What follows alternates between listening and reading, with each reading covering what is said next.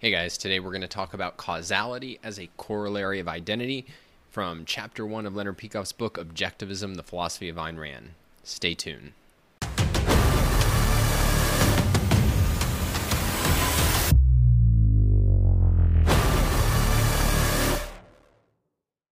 All right, so today's topic is causality, the law of cause and effect. And Ayn Rand describes thinking as the process of defining identity and discovering causal connections. So, if you think that the typical context in which people are thinking about causality is like a scientific context of discovering scientific laws, Ayn Rand is seeing it, it actually runs throughout her entire philosophy. It's certainly relevant to discovering scientific laws. But if you think in ethics, central to her concept of ethics is discovering the cause and effect relationships between the actions that will lead to the achievement of our goals. And as I'll talk about more later, I mean, her whole conception of what it means to be a moral person is to be what she calls a disciple of causation.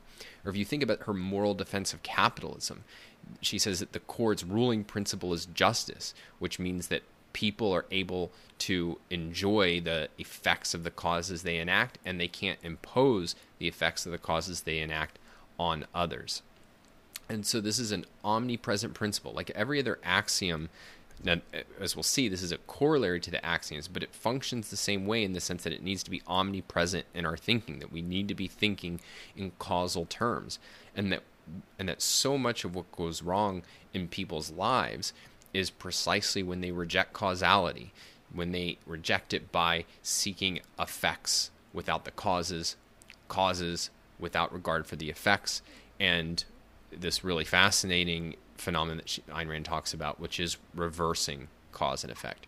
So here's how she describes reversing causality, pursuing effects under the delusion it will give you the cause. Quote, the corollary of the causeless in matter is the unearned in spirit, Whenever you rebel against causality, your motive is the fraudulent desire not to escape it, but worse, to reverse it. You want unearned love, as if love, the effect, could give you personal value, the cause. You want unearned admiration, as if admiration, the effect, could give you virtue, the cause. You want unearned wealth, as if wealth, the effect, could give you ability, the cause. And she goes on to say, You support the doctrines of your teachers, while they run hog wild, proclaiming that and here she's referencing Keynes, spending the effect creates riches the cause, that referencing Marx, machinery the effect creates intelligence the cause, and that referencing Freud, your sexual desires the effect create your philosophic values the cause. And one example of this that really struck home with me is I remember watching a documentary about gangs and and I had heard this before but there's just this kind of deep focus on like I want respect, I demand that people respect me, like constant talk about respect. And it's essentially, I think, this this same phenomenon, reversing cause and effect, as if respect from others, random passerby in the street, will give you self esteem, character, the cause. And so, you know, the broad point here is that causality is a central concept in the philosophy, a central concept in life, a central concept in our ability to enjoy life and create a society where people can enjoy life. So that's what we're going to explore. We'll talk a little bit more about the cash value of this concept at the end. So let me just quickly summarize what Leonard uh, covers in this section. So he starts out by talking about the actual development in like a child of the implicit grasp of the axioms. And he talks in particular about how there's certain kind of ingredients that one has to grasp in order to grasp causality. Specifically, you have to get entity, identity, action. And then what you are able to do is perceive causality. You're able to actually isolate and notice in the world entities acting according to their nature. And so then he goes on and clarifies the objectivist understanding of causality as entities acting in accordance with their nature, contrasting it, for example, with the idea that every entity has a cause, which objectivism rejects, and with the Humean notion that what causality about is, is about is events causing events. And then he ends by stressing that causality is inherent in existence, that it's not, as he puts it, a metaphysical afterthought, but that to be is to be something specific and to act in accordance with your specific identity. So, the first thing that should be really striking about this section is the fact that Leonard starts by talking about the development of the axioms and the way in which a child would grasp axiomatic concepts. And in fact, it actually takes a, a, a, pretty good amount of time before we get to causality proper and a discussion of causality. So this should jump out at us as something really interesting, particularly because we have to remember that.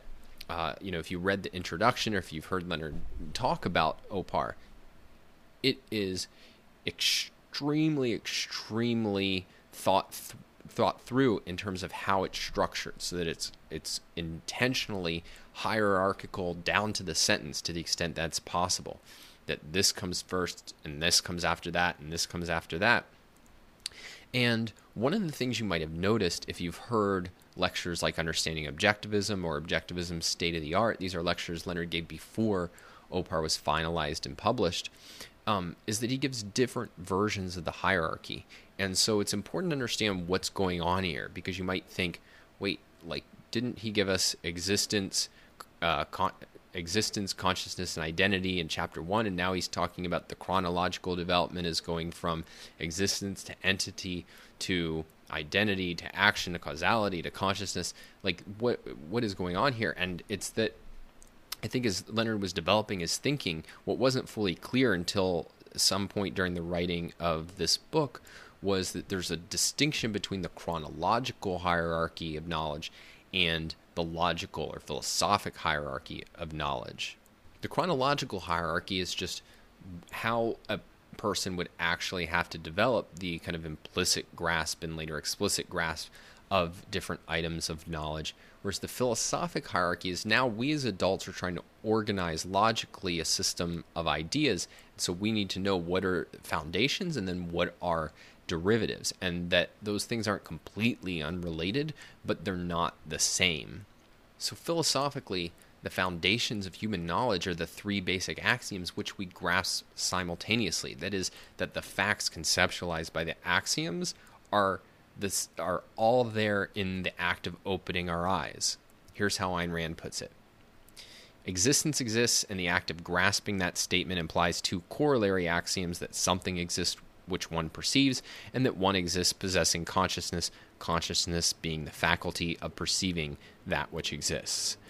And so there's no order to the basic axioms, they come at once. Now, you have to have an order of actually like writing them out and explaining them um, because you can't say everything literally in the same you know in the same sentence in the same breath. But that's all at the foundation. That's contained in the act of opening your eyes. But what leonard is drawing our attention to is the fact that you as a child can't get them implicitly at the same time. And I mean, this is a point Ayn Rand makes in Introduction to Objectivist Epistemology, I think, particularly the appendix, where she talks about this would have to undergo a development. And so Leonard's going through this development. He's going through the way in which existence is there from the time an infant would open its eyes to being able to see, oh, there's entities, there's a world of entities, and then grasping implicitly identity, and then being able to notice, well, these entities have certain characteristics, and and one of those characteristics being action and being able to grasp implicitly the axiomatic concept of action. And then what that is going to enable them to go on and now we're going to get to causality so the reason i'm pointing this out is one just so you're not confused when you encounter different versions of the hierarchy or you see even within opar there's it, it seems like he's giving a different ordering to things it's that you're dealing with different uh, hierarchies um, you're looking at the development of knowledge from different perspectives. It's, you know, the or, again, it's the adult organization of philosophic knowledge, and versus the actual uh, ways in which a child would grasp this. But I'm stressing it here in terms of causality because, as we're going to talk a lot about, for objectivism, grasping causality as a principle is uh, you do that perceptually but you but in order to do it perceptually there has to be a context there in order to notice it. In order for causality to jump out at you from the world you're observing you first would have to observe and implicitly grasp over time these preceding ideas particularly this idea of uh, entity identity action.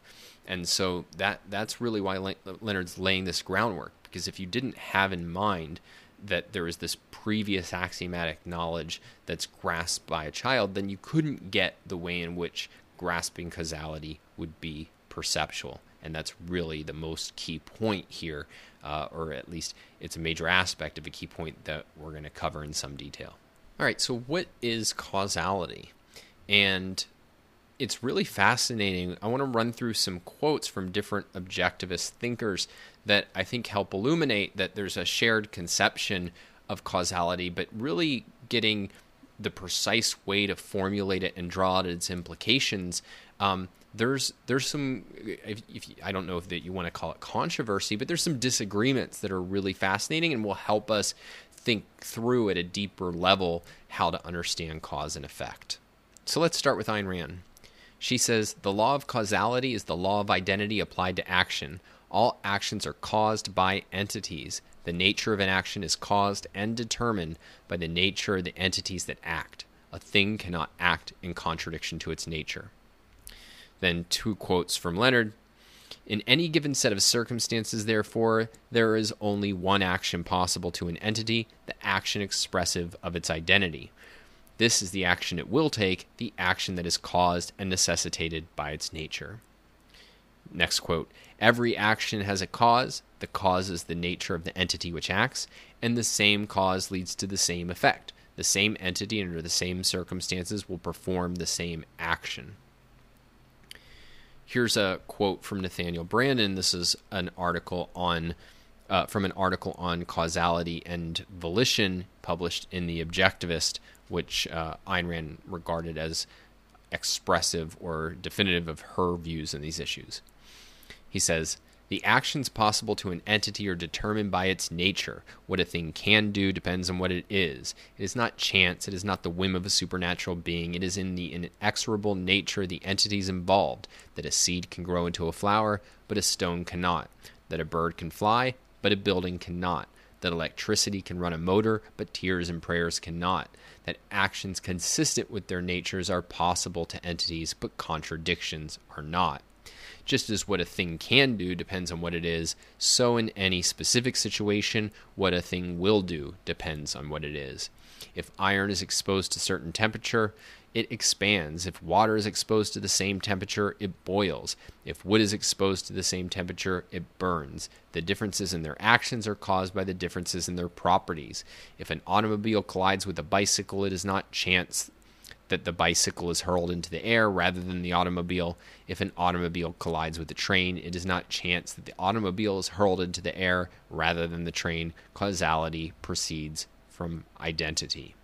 And I go into this at length because one of the principles of objectivism, or one of the things Ayn Rand insisted upon, is that when you're that you can't basically dictate science from um, from metaphysics.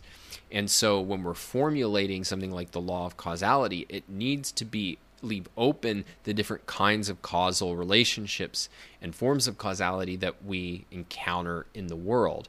And so the most obvious area where this comes up, right, is in you cannot define cause, causality in a way that discounts and may, and would leave impossible free will because free will as we'll get to is also axiomatic. It is foundational, it is self-evident.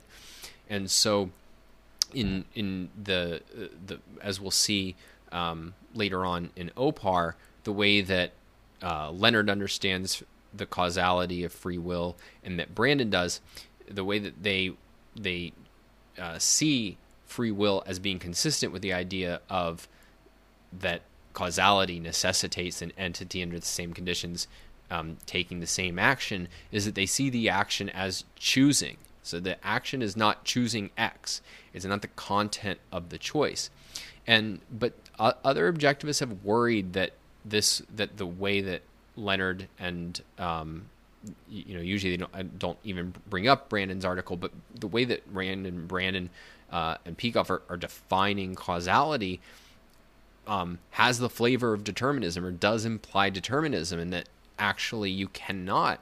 Uh, that, that it's misleading or wrong in some way to talk about the same you know um, entity under the same conditions taking the same action in the context of free will that no you need to think about it as there's choice a and choice b and those are different actions under the same circumstances and um, i don't want to like I, i'm not going to come down here and give this is the definitive right answer but what i wanted to highlight is that this is sort of what the area of disagreement is what everybody agrees in is that there is a universal law of causality it's a relationship between entity and identity and so it's how do we formulate it in the right way?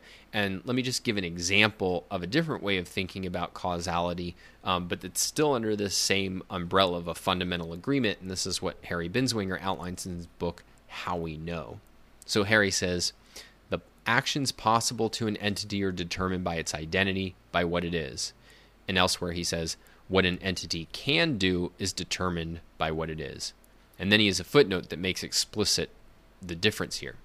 Here I might be in disagreement with Rand's view of causality, since I see it as involving what an entity can do, and some of her statements are phrased in terms of what an entity will do.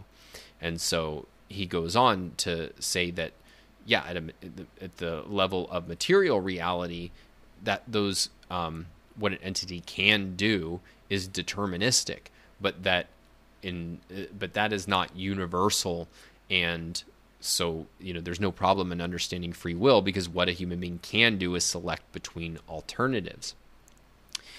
And so that's sort of like how this gets parsed out at the level of the most, you know, complex thing, which is the human being and, and the mind and the kind of causal uh, the causal capacities that we have, which are different from inanimate matter. Um, but you can also look at it from the other perspective, which is how does this apply at the subatomic level? And here I want to read a quote. This is from a footnote in Jason Rheins' article in the Blackwell Companion to Ayn Rand, where he's writing on the objectivist metaphysics. And here's what he has to say.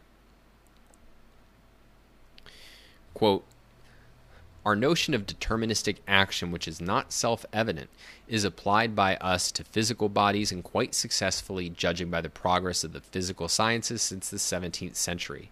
However, in my view at least, Rand's principles of causality and identity do not guarantee that at every physical level science will ever discover that one antecedent state will produce one and only one consequent state. The nature of a cause determines and delimits it to performing actions from a finite range of effects, and things cannot act contrary to their nature by doing what is beyond their range of possible actions. But their nature may be such as to give rise to a limited disjunctive set of outcomes from one and the same initial condition. I must stress that this is my own opinion as to what objectivist metaphysics need and need not be committed to with respect to causality i.e., it need not assume that there is a strict one to one determinacy of all physical actions. Rand herself may have accepted more than this, though, taking all physical causation to be deterministic. If so, it is unknown to me how strongly she held this view and for what reasons. It may not have been a conscious theoretical commitment, but simply a default assumption. She may not have taken notice of this point. It is also conceivable that her view was colored by prevailing interpretations of quantum mechanics at the time, e.g., the Copenhagen interpretation, which she regarded as a rejection of non contradiction, as did some of its formulators, such as Bohr. If her understanding of the situation was that some physicists doubted or denied a strict one to one physical determinacy because they rejected the axiom of identity, then she probably would not have seen any strong reason to consider such a possibility. However, as we saw earlier, Rand deliberately avoided legislating the ontology of undiscovered physical things from the throne of metaphysics. Therefore, I believe that my interpretation is in the proper spirit of her fundamental views regarding identity and causality. So you can see there's some thorny issues here, but the, the foundational point stands is that there's a necessary relationship between an entity and its actions, one rooted in its identity, and that a thing cannot act in contradiction to its nature. And, th- and so that's, in a sense, the settled issue. And then there's these kind of um, further questions about how exactly to formulate that. We're not going to settle it right here, right now, but that could be something interesting to think about and you know discuss if you're reading this with a group. So, how do we validate the law of causality? Well, Leonard stresses that causality is a corollary to the axioms. It's the law of identity applied to action. But he also uh, stresses the point here and elsewhere that this is not a deductive proof of causality, that you don't prove causality. That the kind of rationalist approach would be okay, there's three alternatives, right? A thing can act in accordance with its identity, it could act apart from its identity, or could act in contradiction to its identity. The latter two are impossible, and therefore it must act uh, in accordance with its identity. And he makes the point of like, well, if you're just going to play rationalistic games, rationalists love to come up with like three alternatives or five alternatives and refute things, and well, the last man standing must be true. But he points out that you know, a clever person will say, well, why can't something act sometimes in accordance with his identity and sometimes from a uh, an inner spontaneity? I think he calls it. And there's no answer on it, on that kind of approach.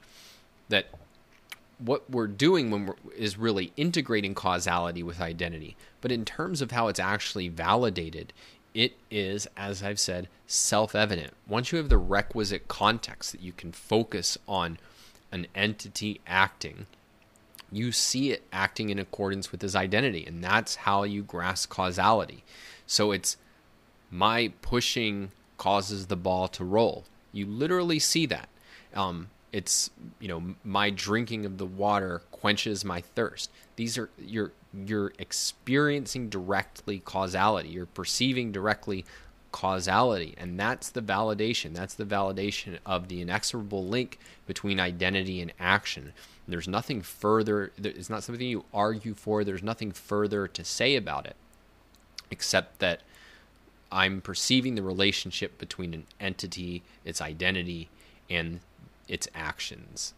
So Leonard makes this point that uh, objectivism's view of causality is, and I forget if he says exactly this in Opar, but it's it's from the Aristotelian tradition of understanding causality, but that modern in modern times, really since um, is a view that was popularized by Galileo, by Hume, of thinking about causality as a relationship between successive states.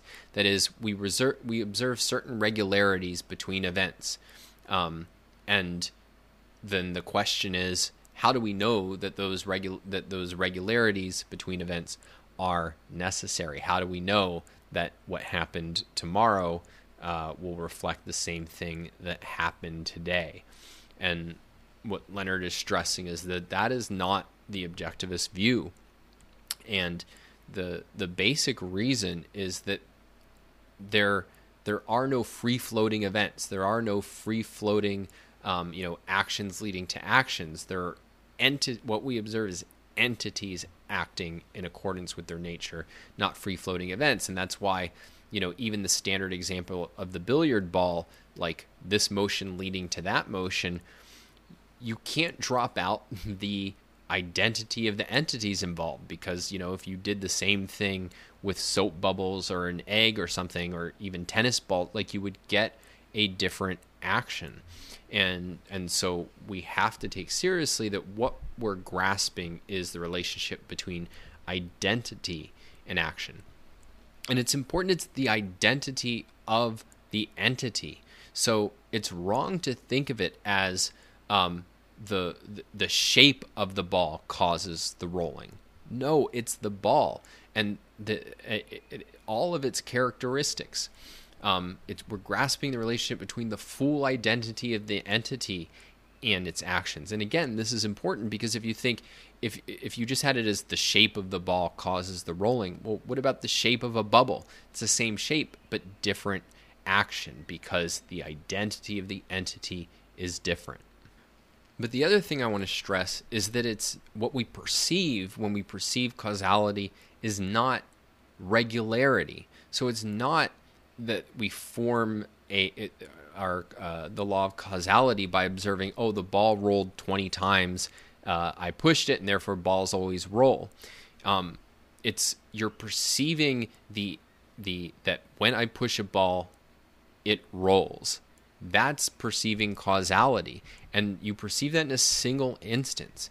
It's a necessary connection between the identity and the action that's being perceived. Whereas, uh, and this comes up in, in Leonard's um, lectures on induction in physics, the fact that you perceive a regularity does not necessarily tell you anything true about causality. So, For example, you would not get causality from seeing the sunrise every day. You might get oh, this is a causal, this is a potential causal connection. There might be some causal connection there and it's worth exploring, but you're not perceiving the causality, you're just perceiving irregularity. So, one thing that I want to underscore is when we say that causality is perceptual, that we perceive causality, it doesn't mean we perceive every causal connection. Uh, in fact, I mean, the vast majority of causal connections have to be established in much more uh, difficult, challenging, sophisticated ways. And in fact, what epistemology and applied epistemology, like you know the uh, uh, epistemology of physics, are doing is giving us what are the conceptual tools that we need in order to grasp non-perceptual, non-first level causal connections. But the point is that grasping the law, grasping that the universe is causal, that is perceptual from cases where causality is perceptual, and that is things like my pushing a ball causes it to roll. With that in mind, let's come back to this uh, what causality really gives us, and that is that causality is giving us a natural view of the universe. It's what we'll see in the next section is giving us the view, uh, it's allowing to us to reject this view that the universe is that which is shaped by consciousness, that that things do what they do because of the will of God or you know the desire of the rain to fall to the ground. And instead we can grasp the universe is operating based on the identities of that which exists. It's what allows us to see the question of okay there's a universe but why is it orderly? Is as ridiculous as the question and meaningless as the question of why is there something instead of nothing that inherent in existence exists is existence is identity and in saying existence is identity, we are also saying that existence is causal. Existence is orderly. It has to be because a disorderly universe would be a universe of contradictions, of entities acting not in accordance with their nature. And so this view of of reality as causal is going to permeate objectivism and uh, particularly and it should permeate your view of life the way that and I mentioned this at the outset, the core of the objectivist ethics is being what Ayn Rand calls a disciple of causation. It is, you know, never desiring effects without causes or causes without effects, and certainly not reversing those two. So, really important principle. We saw that there are some areas of disagreement about how to formulate it, but we saw that there's a fundamental agreement that um, that what causality gives us is that a thing cannot act in contradiction to its nature, and and that uh, uh, and and that is really the perspective that's going to shape our understanding of causality going forward. So talk next time. Remember to like this video, subscribe to the YouTube channel, and as always, stay up to date on my latest by going to donswriting.com and signing up for the newsletter. Talk to you next time.